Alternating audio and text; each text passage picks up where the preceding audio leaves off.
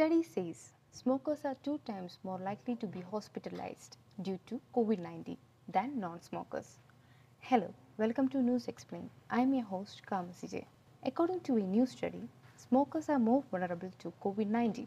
The study was conducted by King's College London and published in the journal Thorax. It examined that the data from March to April, which included 2.4 million people. Out of this, 11% of people were smokers. In a study in the medical journal Thorax, the data analysis of the Zoe COVID symptom study app used by Dr. Brigitte Gomperts, a professor of pulmonary medicine, said that our model replicates the upper part of the airways, which is the first place the virus hit. This is the part that produces mucus to trap viruses, bacteria, and toxins, and it contains cells with finger-like projections that beat that mucus up and out of the body, she added. As per the study, smokers were 14% more at risk of developing common COVID symptoms than non smokers. These people were 29% more likely to report more than 5 symptoms and 50% are more likely to report more than 10 symptoms. The major symptoms noticed were loss of smell, skipping meals, diarrhea,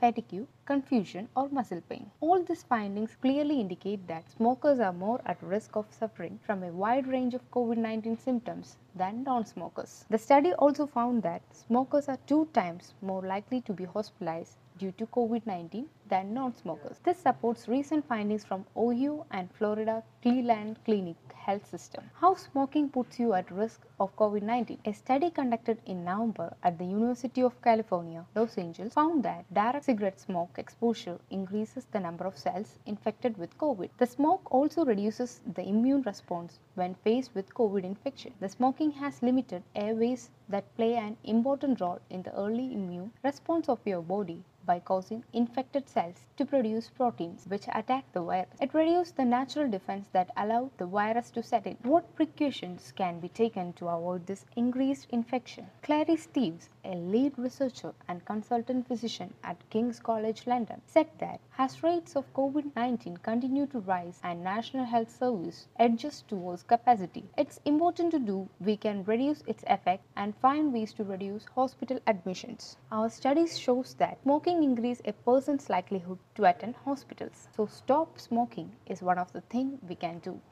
to reduce the health consequence of the disease.